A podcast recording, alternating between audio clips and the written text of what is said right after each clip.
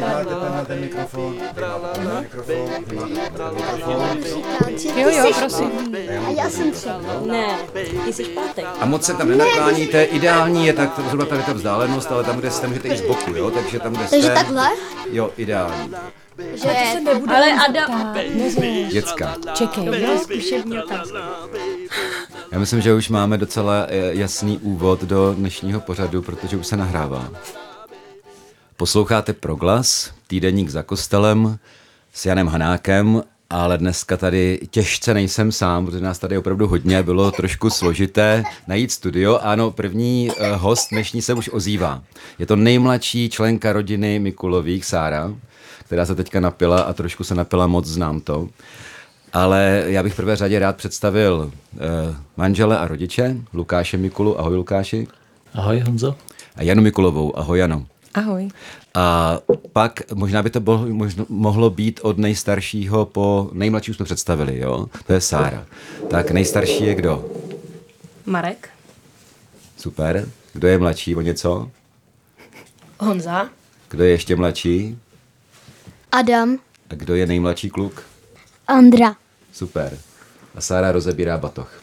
Pak se pustí do kancionálu, který tady ve studiu máme taky. Výborně. Týdeník za kostelem je týdeník, který otevírá, no už jak to ten název eh, jako naznačuje, otevírá prostě jedno docela velké téma, že myslím, že my křesťani a my katolíci v tom máme takový zvláštní, jako ještě takovou zvláštní schopnost tohleto dělat, se za kostel schovávat. Ono se toho v kostele odehrává celkem dost. Máme tam vše svaté minimálně jednou týdně, tak to má každý křesťan něco takového, jo, ale máme různé aktivity, různé modlitby, různé uh, struktury a tak podobně. A může se stát, že si řekneme, no, děláme toho dost, to stačí, ne? A já teda myslím, že to nestačí. Protože Ježíš neříká, jděte do bezpečného kostela, ale Ježíš říká, jděte do celého světa a hlásejte evangelium. Tento zvuk, ano, Sára se právě vydala do celého světa, protože vzala ten batok a táhne ho po koberci směrem k mámě, ano.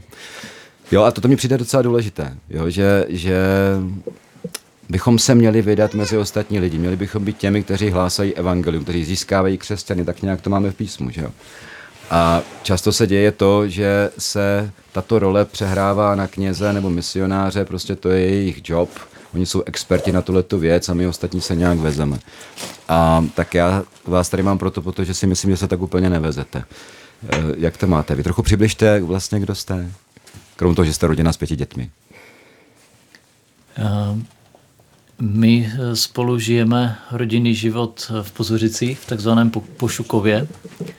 A No, počkejte, je potřeba přiblížit, protože Pošukov to je pojem, který lidi eh, z Brna a okolí víceméně znají. To je zkratka. Jo? ano, ano, je to zkrátka eh, několika eh, počátečních názvů vesnic, takže se jedná o Pozořice, Šumice, Kovalovice. A pro Sivické, které máme ve farnosti, tak eh, tam nezbyl prostor v tom pojmenování. A v Pozořicích, v pozorské farnosti eh, já osobně žiji bez 12-leté přestávky 30 let, takže jsme se tam vrátili, řekněme, po pěti letech. Protože teďka to trochu nerozumím té matematice. Žiješ tam 30 let eh, bez 12-leté přestávky a vrátil se tam po pěti letech. To musíš trochu osvětlit. Jsem se do toho zamotal, protože jsem poprvní eh, v rádiu, tak za to se omlouvám. Eh, To znamená, že když jsme se s ženou vzali, tak jsme eh, nějak dbali rad zkušených a vydali jsme se eh, na cestu životem spolu, bez toho, aniž bychom přijeli komfort bydlení u jedněch nebo druhých rodičů. A tam vznikla ta pauza, která trvala 12 let. Takže 12 let jsme žili mimo Pozořice. Ty jsi z Pozořic, já jsem říct Pošukova rovnou, jo, ale jsi z Pozořic. A Jani, ty jsi odkaď? Já pocházím z Prace. Což je, kdo zná ten prostor bojiště. opravdu jenom přes dálnici, ano. To je opravdu kousek. No, je asi na místě říct, z jakého prostředí třeba i pokud je o víru pocházíte, jestli pocházíte z tradičních rodin, jste vychováváni ve víře, dobře nebo blbě, co já vím, nebo jste takzvaní konvertiti, abychom si vás pěkně jako za, zařadili, jak to máte, Jani? Jak říkáš, tradiční, tradiční katolická rodina. Já jsem vždycky říkala, nebo když eh, došlo na takovýto seznamování kluci holky, tak jsme říkali dobře věřící, tak to byl ten náš směr. Tam jsme věděli, že, že to je ten katolický směr, ten správný. Ty Lukáši? Já jsem taktéž eh, z takové té klasické eh, katolické rodiny, eh, praktikující od těch všech vlastně pozic, od služby rodičů ve farnosti až po služby nás jako dětí, když jsme vyrůstali jako ministranti a potom dále třeba vedoucí ministrantů. A u nás v těch pozořicích se hodně, hodně prostoupen uh, tu farnosti i, i další kulturní život. Uh, máme tam spoustu skautských aktivit, uh, které jsou tak nějak navázány mm-hmm. na farnost samotnou. No já musím říct, že Pošukov je známý samozřejmě nejenom proto, protože má takový trošku pošouklý název, tady ta zkratka, ale protože je to jedna z oblastí, kde by se dalo říct, že taková ta tradiční víra, jak to tak nazvat, je poměrně dost silná. Um, což ale pro mnoho i posluchačů jako nemusí být právě to normální, jste říkali klasické, normální, tak ono to tak na mnoha místech úplně normální není. Um, mě by docela zajímalo, jestli byste mohli třeba svědčit o tom i těm, kteří to mají nějak jinak, jestli je to něco, co, je, co vás spíš podporovalo a podporuje v tom, že poznáváte Boha, jdete tou cestou Kristovou, řekl bych, eh, i nějak živě, anebo je to spíš překážka, nebo jaké ty překážky třeba byly, nebo jsou? To je zajímavá otázka. Já se domnívám, že to ve své podstatě dar, že to máme tak nějak zjednodušené, vlastně si neseme vzorce chování eh, z rodiny, eh, tak takový nějaký ten základní rámec eh, fungování vztahu, vazeb, vzorců, ten, ten je daný a velice dobře ho, ho dokážeme aplikovat. A, a vidíme, můžeme si i jak si můžeme se podívat na výsledky třeba tohle fungování v, v rodině, v okolí a vidíme, že ten model je funkční. Takže pro mě osobně je to cesta nebo taková jako záruka toho, že nemusím hledat eh, svoji vlastní cestu. Z tohle pohledu tu vnímám jako dar. Mm-hmm. Co ty, Ani? Já jsem se při uh, tvým slovu úvodním do téhle otázky věnovala Sáře, ale jestli jsem to teď tady chopila dobře, tak uh, já jsem se třeba jako mezi eh, dětma a spolužákama nikdy necítila jakoby nějak jinak, že bych chodila do kostela, brala jsem to tak, jak to je. Ale popravdě musím říct, že když jsem poprvé přijela na tábor, na Jump, kde poslední večer nebo takové poslední setkání všech bylo uh, udělat krok pro Boha a setkat uh, se s ním tak, že se pro něho rozhodnu sama. Tak v tu chvíli jsem se uvědomila, že už tam nejsou ty rodiče, ale jsou to já sama. Bylo mě asi sedmnáct, kdy jsem udělala tenhle krok a věděla jsem, že to je teda vlastně ta cesta, kterou pak budu chtít vést i ty svoje děti.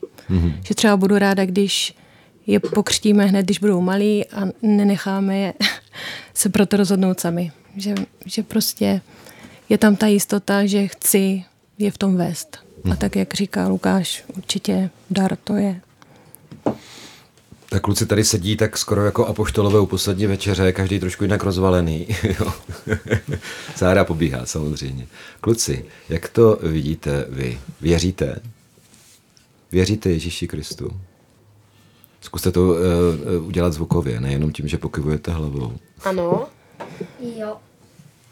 A to proč? Protože, protože prostě vás rodiče přenutili, že to tak má být, že chodíte do kostela. Ani nejstarší to neskusí. Vás přivádím do rozpaku, že? Můžu jim pomoct? No, zkuste to.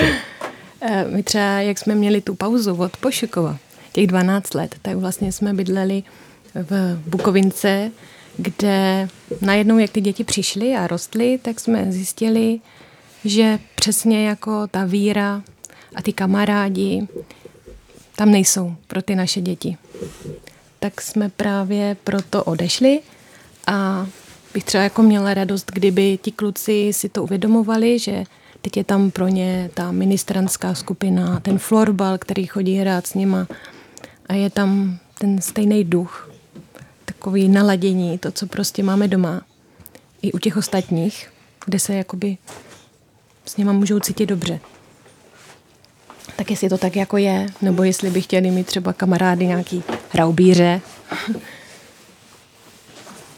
No to otázka, co to je raubíř, jo? no, Když je někdo takový ten z, z něho kape svěcená voda, tak to, pokud jde o mě, já z toho mám trochu spíš osypky. Jo? mám radši toho, toho raubíře, který je ale nějak uh, uh, upřímný, no, poctivý. Máte čtyři, uh, čtyři kluky a jednu dceru. Mimochodem to bylo docela vtipné s narozením té dcery, mm. protože uh, chtěl jsem říct, že jsem u toho byl, já u toho teda nebyl, ale, ale jako samozřejmě se nějakou dobu známe, tak jsem věděl, jak tomu, uh, jak tomu se přicházelo. Vy to máte tak, že nikdy nechcete vědět, jestli to děťátko bude kluk nebo holka, že jo? Takže, nikdy jsme to nevěděli. takže vždycky vymýšlíte jako dvě jména. No, respektive jsme museli vymýšlet jenom to klučičí, no, protože to holčičí jsme nikdy nepoužili až teď. Se Sárou. Vždycky ale- to byla Sára Ano. a někdo. A někdo. Jo, jo, jo. jo. Takže Sára přetrvávala. Ano. Když jste čekali páté dítě, tak se taky nevěděli. Teďka se Sára rozhodla vzít koš um, a přenáší ho na druhou stranu. Ona je velmi aktivní, rozhodně.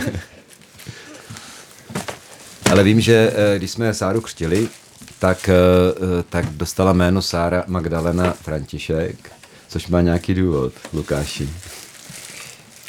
Jak eh, žena zmínila, ta, ta klučičí jména jsme vymýšleli neustále. Sáru jsme si nesli v srdci a těšili jsme se při každém tom příchodu nové bytosti, že pokud to bude děvče, tak ponese jméno Sára. Eh, Nechci říct, že to vyšlo na popáté. Prostě Bůh, Bůh dal eh, pět eh, zdravých dětí, což je obrovský dar. A se Sárou to bylo tak, že já jsem takový neúplně dostudovaný biolog, nerozumím biologii do hloubky.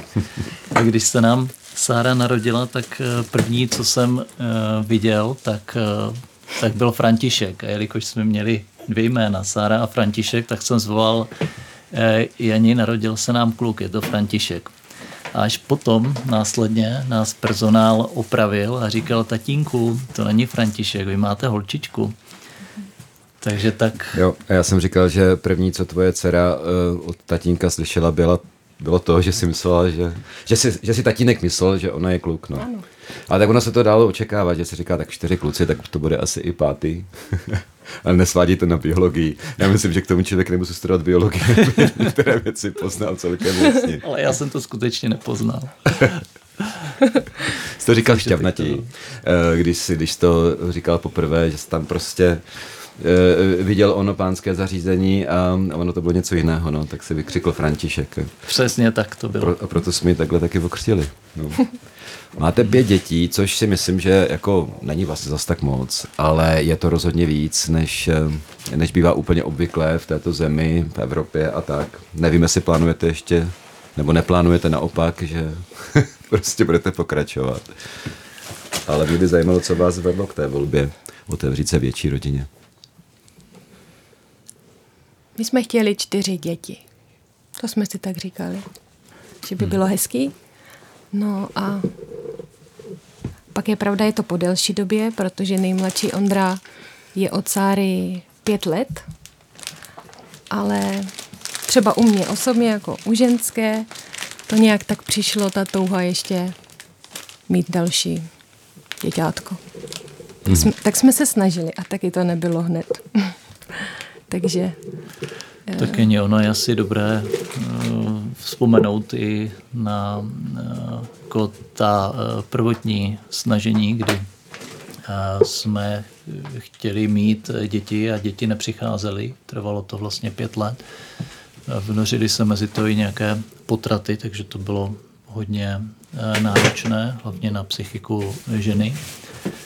A Dále nám tvrdili, že vlastně jako z toho medicínského hlediska pravděpodobně děti eh, ani zdravé mít, mít nebudeme. To je takový ten biznis, který běží na eh, pozadí eh, tady toho, nevím přesně, jak to, jak to nazvat, tady toho zvláštního tlaku vlastně jít cestou různých jako chemií a, a vyšetření, tak aby výsledkem toho bylo nějaké umělé oplodnění. Takže to, touhle cestou jsme nějak neplánovali se vydat. Mm-hmm. Takže bohu díky za to, že nám pán dal eh, pět zdravých dětí. Ještě bych rád uh, přidal, že, že vlastně se poj, že jsme pojmenovali i děti, které, o kterých uh, víme, že, uh, jsme, že žena uh, nedonosila. Hmm. Ano, je to poznat, že tady je trochu větší rodina, protože Sára si vybrala ten jednoznačně nejméně vhodný předmět pro rozhlasový přenos, totiž uh, ten koš s těmi sáčky, které tam teďka různě mačká a háže. Uh, tak snad, snad to nebude tak nepříjemné pro posluchače, ale mě to přijde jako velmi dobré, protože je to netypické, že si povídáme ve studiu takovýmto způsobem, ale je to něco, co rodičové Eh, znají velmi dobře, eh, že když si chtějí popovídat, tak mezi tím neustále někdo pobíhá. Ale já myslím, že to možná Sáře za chvilku vezmu, že to šustění už je opravdu hodně velké. no, musíme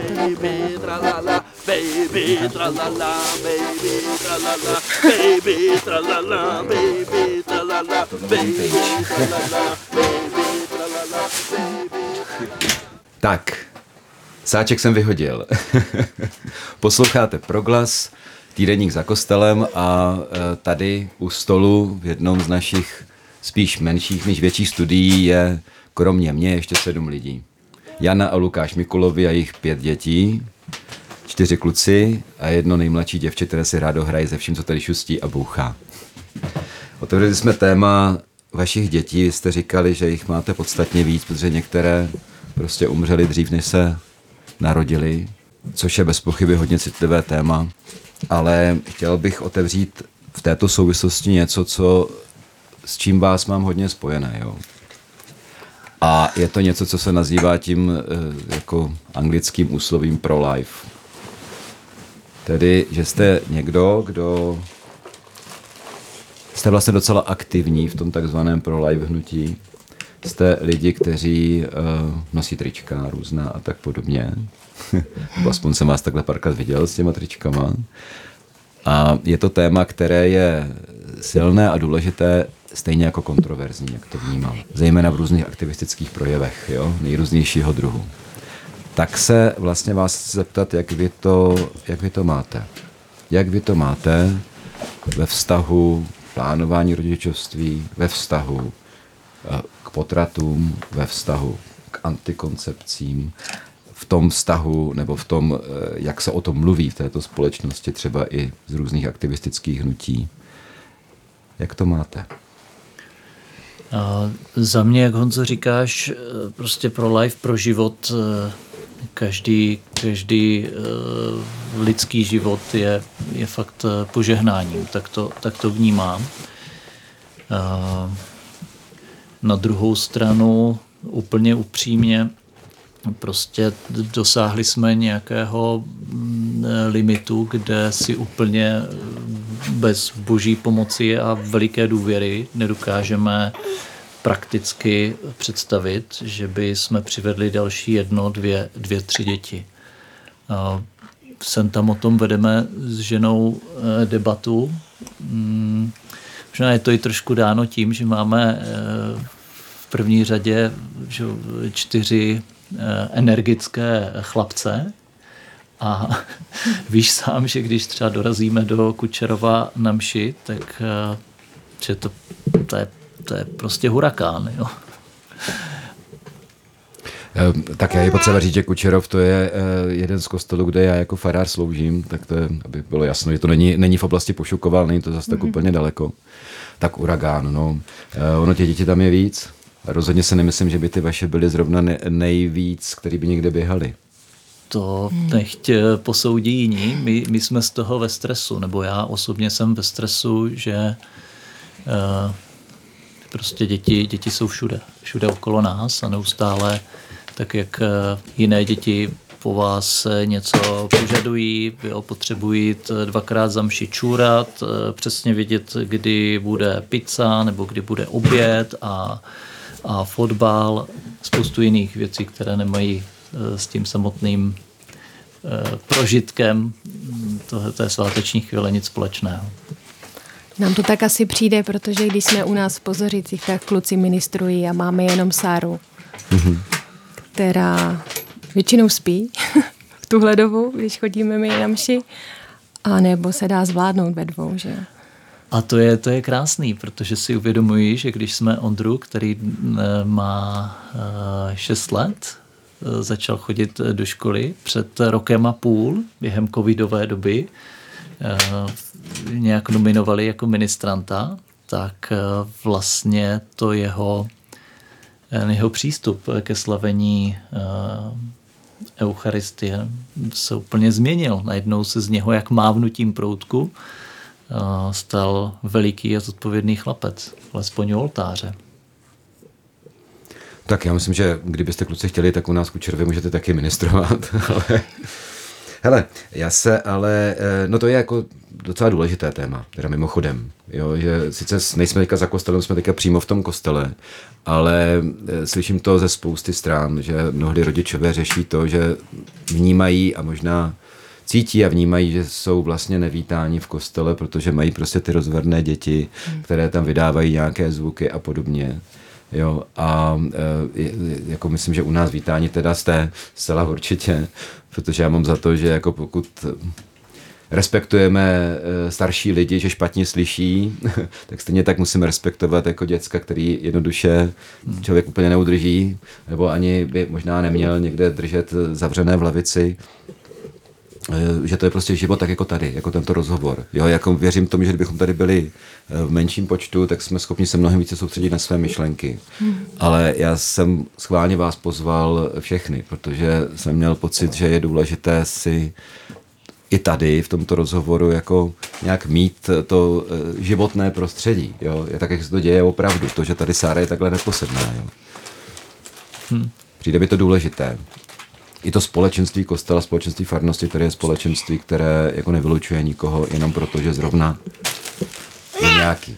My, my k tomu máme svůj vlastní přístup a ať už jsme děti přiváděli do kostela v Bukovince nebo dnes v Pozořicích, tak eh, se snažíme, aby skutečně byli eh, poblíž oltáře.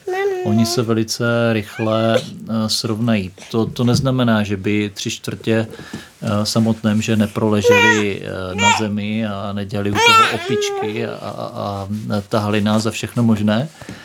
Ale vlastně ten, ten přímý kontakt s, s, s Bohem, s Ježíšem, nebo oni to tak v ten daný moment pravděpodobně nechápou. Berou to mm, spíše jako nějakou, nějakou nutnost nebo událost. Nicméně se domnívám, že tak, jak eh, moji rodiče eh, vlastně vedli tímhle způsobem, že tenhle naučený zaužívaný vzorec mě mm, udržel u jako živé víry. A jak žena zmínila, tak já sám jsem to svoje ano Ježíšovi řekl někdy kolem 15. roku. E, U nás v Pušukově v Pozořicích bylo docela silné e, charismatické hnutí. A to bylo období, kdy vlastně tím žila farnost. Na druhou stranu, řekněme si otevřeně, bylo to období, které tu farnost na druhou stranu rozdělilo. A dodnes, dodnes je farnost z velké míry rozdělená. Eh, Jak se rádo nálepkuje, tak na ty konzervativní, tradiční a na ty progresivní uh, duchaře, charismatiky. Jo? Tak, tak. Proč si myslíš, že to rozdělení tam je? Dosud.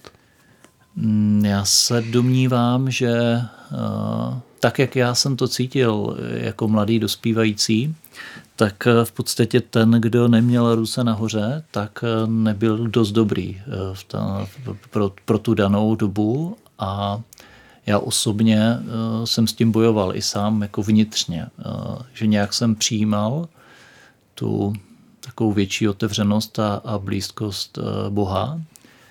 Nicméně samotné charismatické projevy mi, mi nebyly úplně nejbližší a necítil jsem se úplně nejsvobodněji.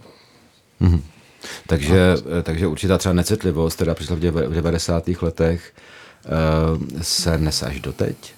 Je tomu tak, nese se to až eh, do teď a je to vidět eh, na vzorku eh, mých vrstevníků, spolužáků, mm, kde, když se s nimi o tom, o tom bavím, tak prostě v určitý moment, řekněme to biznisově, pro ně přestala být nabídka v tom křesťanském společenství. Pokud se nevydali směrem charismatickým, tak ne, že by úplně měli dveře zavřené, ale přestala existovat nabídka nějakého setkávání se a společenství. To je, to je můj pocit. No mně přijde ale děsivé, eh, ani ne tak to, že se něco v devadesátkách stane, ty devadesátky byly takový hodně dynamický, že se, že se tam, eh, že přijde prostě nějaká inspirace, nějaký impuls, který je, může být i docela necitlivě nějak komunikovaný a dojde k samozřejmě nějakým zraněním. Ale přijde mi jako děsivé to, že tady po 25, možná 30 letech eh, to v té farnosti stále je mezi křesťany, eh, kteří by měli přece jako dost do hry vzá, eh, brát téma odpuštění a smíření. Snaží se o to vůbec někdo? To je dobrá otázka. My, my to cítíme jako jeden z dluhů, které, které farnost má vůči, vůči farníkům. Eh, Dost jsme se na tohle téma bavili během synody, která proběhla. A vlastně ono je to trošičku i o tom generačním eh, vývoji nebo generační výměně. Tím pádem nechci, nechci aby to vyznělo mm, tím eh, směrem, že katolické charismatické hnutí nebo ten, ta charismatická obnova může za to, že eh, že je v kostele méně lidí, nebo respektive to, že řekněme v těch devadesátkách kostel byl třikrát eh, plnější než je dnes. A to si myslím, že se asi týká kde kterého kostela, hmm. který eh, jako staví především na tom, eh, na těch lidech, kteří tam bydlí. Jo, protože samozřejmě městské farnosti to mají trošičku jinak, tam přece jenom je asi mnohem větší fluktuace v tom, že když se někde objeví zajímavé společenství nebo zajímavý kněz, tak tam prostě poměrně značná část lidí třeba přijde. Jo. Víš, on, no. Pardon, Honzo, u nás eh, v, v Pozořicích, domnívám se, že je to problém větších eh, nebo širšího, eh, širšího množství farností. Eh, My katolíci si žijeme v pohodě, v teple, v, v kruhu svých známých. Ono to zaznělo i, i na začátku od mojí ženy, že jsme do Pozořice vrátili mimo jiné kvůli tomu, že vlastně jsme hledali to společenství, je nějaký prostor eh, pro eh, děti, pro tu jejich socializaci. Žijeme v tom, v tom svém vlastním pohodlí a nepotřebujeme jít mezi lidi a to je to, co s ty nakousl na začátku, že v Bibli není psáno eh, buďte, buďte spolu, mějte se dobře, ale je tam mnohokrát napsáno jděte do celého světa a hlásejte evangelium. A to je to, co se domnívám, že se málo děje. Jak to děláte vy? Buďme konkrétní. jak naplňujete tu misi, jak naplňujete to, co říká Pavel, eh, jste posvátné kněžstvo, všichni. A to, co říká samozřejmě zejména Ježíš, jako jděte a posvěcujte, jděte a získávejte, jděte a žijte, jděte a křtěte.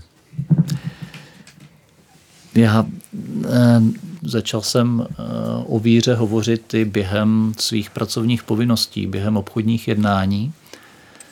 Uh, a je to cesta, kterou, kterou mohu praktikovat uh, kdykoliv a mohu, mohu tu svědčit o tom, že mě nikdo nikdy neodsoudil za to, že jsem katolík, za to, že mám pět dětí. A naopak v momentě, kdy začnu hovořit o tom, že jsem katolík, že se za to nestydím, tak se otevírají úplně jiné dimenze vztahu. Takže já to zkouším i touhle cestou komunikace s bližními. Nemusí to být jenom biznisově postavené kontakty, ale jsou to i třeba kamarádi, které jsem dlouho neviděl a v minulosti jsme se na tohle téma nebavili protože prostě jsem to tak necítil. Mm-hmm. Janí? Mm-hmm. Já přemýšlím. Už jsem 13 let doma s dětma. Eh, takže se pohybuju víceméně mezi eh, kuchyní, nějakým obchodem, teďka školama, ale přemýšlím, jak toho Boha předávám dál. Možná skrze ty děti. jakože je vyšlu tam a vyšlu je tam a, a je je vidět. a třeba tím příkladem, no. Jejich samotný. Ale zase třeba setkáváme se s maminkama, ať už je to na hřišti, je to na faře, tak třeba nemusí to být pro dospěláky, ale je to prostě teď momentálně u mě spíš k těm dětem, no. Mm-hmm. Toho Boha posílám. Tak si to myslím. Ta synoda otevřela poměrně dost to téma jako být aktivní jednoduše. Že to opravdu není věc jenom expertů, eh, který mají nějaké svěcení nebo něco podobného. To znamená, teď, teď nějak jako naznačujete, jak, jak se té misie dotýkáte vy, jak to děláte teď, ale máte nějakou představu, jak by se to mělo dělat vlastně dál, jaká by mohla být vaše výzva? Eh, konkrétně, co se týče eh, pozorické farnosti a blízkého okolí, tak bych, já bych rád, aby existovala nabídka, aby mladí lidi, tak jak to bylo za mého dospívání, věděli, že existuje, že existují nějaká společenství, že to není jenom o fotbalu a, a scoutingu, což, což není, není špatné, ale o tom, že, eh, že třeba prostor fary je místo, kde se mohou setkat s celou farností, že eh, ten starší pán, kterého pořádně neznám, je může něčím obohatit. A to je to, co se eh, neděje. A my se ve farnosti, nejenom ve farnosti, ale i ve společnosti míme, protože na sebe nemáme čas. Takže za mě jako více času investovaného do do setkávání se s, s okolím, s ostatními lidmi. Hmm. My už jsme tady nakousli i to pro-life téma, jo, e, protože to je s vámi spojené docela dost. Je vlastně pravda, že musím říct, že jsem, je to hrozně, že to takhle řeknu, jo, ale že jsem první lidi, kteří, které nevnímám jako, jako umanuté blázny, kteří uh, měli to tričko pro life, které jsem potkal, jste byli vy. Je to hrozný, protože pro life, pro život, teď je to přece jako úžasná věc, ale tak dlouho uh, jsme to měli spojené s takovými těmi výkřiky na ulici, ten, jak to jinak nazvat, které jako vlastně jenom, jenom obvinovali a je to paradoxní, že hodně lidí, hodně katolíků, včetně mě, přestože si myslím, že to samozřejmě to, co i učí jako uh, učení církve, jo, že prostě nemáme právo zabít žádného člověka, zavraždit člověka, jasně, že ne, ani tímto způsobem, jo, v zásadě. Ale, ale jako to řvaní na ulici, že vy jste vrazi, potrat je vražda, mně přišlo a mnohým, jako já taky, jako něco, co naprosto nefunguje. Protože jestliže chci ovlivnit nějaké myšlení a jednání lidí v této věci například, tak rozhodně ne tím, že vykupu ještě hlubší příkop a řeknu, vy jste vraz, já s váma, já se vlastně nebudu bavit. Jo. A e, bohužel to často bylo s tímto hnutím spojené. Jo. Ale pak nastala doba, je to pár let zpátky, kdy najednou došlo takové velké změně, mně přišlo. A ta změna spočívala v tom, že najednou se začalo mluvit uh, o tom, že jsou to nějaké, samozřejmě obvykle ženy, uh, které se rozhodují pro potrat obvykle třeba i svobodné matky a podobně, které jsou jednoduše v nějaké velmi těžké situaci. A, uh, a ta reakce nebo ta, to slovo znělo tak, víte, chceme vám pomoct. Nemusí to být jediné řešení jít na potrat, můžeme vám pomoct. Jo. A to mně přišlo jako velmi silné. Říkám, to je konečně eh, jako podaná ruka k nějakému dialogu. Jo? A s respektem k tomu druhému, ať už říká, co chce, ať už říká to, co já sám třeba považuji za nesprávné, ale je to jeho nějaký postoj. Jo? A já ho musím nějak respektovat. A to, co mě o tom úplně přesvědčilo, bylo to, že eh, nebo je známá a je mnohem známější v mediálním světě než já, Saša Úlová, eh, která je levicová, když to velice zjednodušeně řeknu, novinářka. A eh, když jsme se potkali, tak ona zrovna v té době vydala v Alarmu článek, který byl nadepsaný něco ve smyslu, že žádná soudná žena samozřejmě se nemyslí, že nosí nějaký zhluk buněk a stejně tak nejde jen tak z plezíru na potrat. Jo? A ona v tom článku v podstatě, v podstatě ocenila tu změnu toho narrativu, eh, toho prolive, nebo těch prolive hnutí. Jo? Samozřejmě, že si slízla eh, za to kritiku zase, zase eh, svých dogmatiků, tak jako ti naši se říkají něco jiného. Ale já jsem v tom viděl to, že i ta levicová novinářka najednou slyší, jako toto je dialog. Jo. Bohužel jsme teďka teda svědky eh, v tomto roce toho, že se to opět zaseklo, že se opět eh, jako odsud ozvaly takové ty řeči, které najednou vyvolaly ty reminiscence dávné toho bojovného hnutí a obávám se, že to je hodně velký zásek, který se stal pro uh, znovu získání nějaké důvěry. Že to je prostě podaná ruka, že to je nějaká výzva k dialogu. Jo. Tak mě by zajímalo, jak to eh, po tom mém dlouhém proslovu, jak to vlastně vnímáte vy, jakým způsobem by se tohle mělo komunikovat vůbec? Já jako pragmatik z mi jako pragmatikovi nepřísluší nikoho soudit. Z mého pohledu je to intimní záležitost eh, každé ženy, muže, páru, a nechme to, nechme to na nich a na jejich svědomí. Já říkám, pojďme dávat eh, příklad, eh, nápomocnou ruku, ale to je, to je celé. Mm, Bůh neď, nechť eh, soudí a, a to, je, to je za mě vše na tohle téma. Ale to, jestli děti eh, přijímat eh, či nepřijímat, tak to je, to je téma, které se objevuje v mých rozhovorech velice často a spíše je to o tom, jestli si ta rodina může dovolit eh, o jedno dítě navíc, když už jedno má. Jo?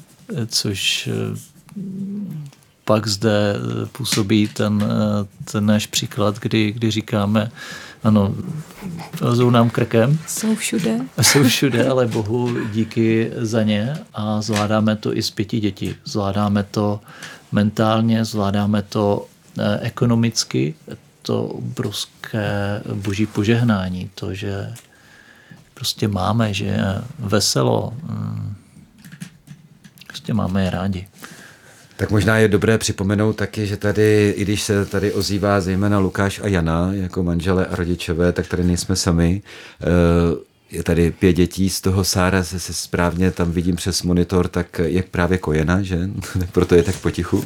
Sára spí. Sára spí, není kojena, Sára spí. To je dva v jednom. jo, jo, jo, dva v jednom. Řekněte my či nám na úplný závěr toho našeho povídání. Jo. Co vás na uh, současné nabídce, řekl bych, církve ve smyslu té církve kleriků, co vás štve a co byste naopak jako očekávali, aby vás naopak inspirovalo k tomu třeba být i těmi apoštoly a nebýt pouze pasivní.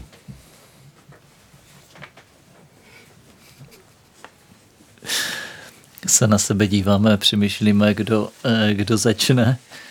Eh, Za mě eh, mě snad neštve skoro nic, protože vždycky může být daleko hůře. A jak zaznělo, jsem člověk pragmatický a jsem vděčný za to, že kněží jsou, protože víme, že brzy jich bude méně a méně. Snad to nebude tak, že jednou nebudou vůbec. A, a samotná církev pro mě není vůbec eh, problém, protože já jsem součástí církve, já ji tvořím a eh, já se za církev eh, nestydím, naopak jsem, jsem rád a snažím se zvát, nebo alespoň svědčit o tom, že církev není nesmysl, mám na mysli to společenství. Takže za mě mohlo by být daleko hůře. Pojďme pracovat a budovat to, co máme k dispozici. Já s Lukášem souhlasím. Já myslím, že máme i štěstí třeba na kněze, eh, který působí v naší farnosti. Možná to je i ta dobrá otázka, nám se bude eh, kněz měnit, tak eh, i v tomhle možná můžeme tu cestu hledat společně. Všechny ty nabídky, výzvy, nový přátelství, Ení, máš to taky tak, že tě na církvi nic neštve. neštve. Dobře, tak máme tady nekonfliktní eh, Janu a Lukáši Mikulovi. Děkuji vám za naše povídání a eh, bytí u tohoto stolu s živou Sárou, která teďka teda je uspaná. Děkuji taky klukům, všem. Připomeňte mi vaše jména, od nejstaršího třeba po nejmladšího. Marek. Honza. Adam. Ondra. Díky. A od mikrofonu se taky v této chvíli loučí Jan Hanák. Přeji vám dobrý poslech dalších pořadů pro glasu.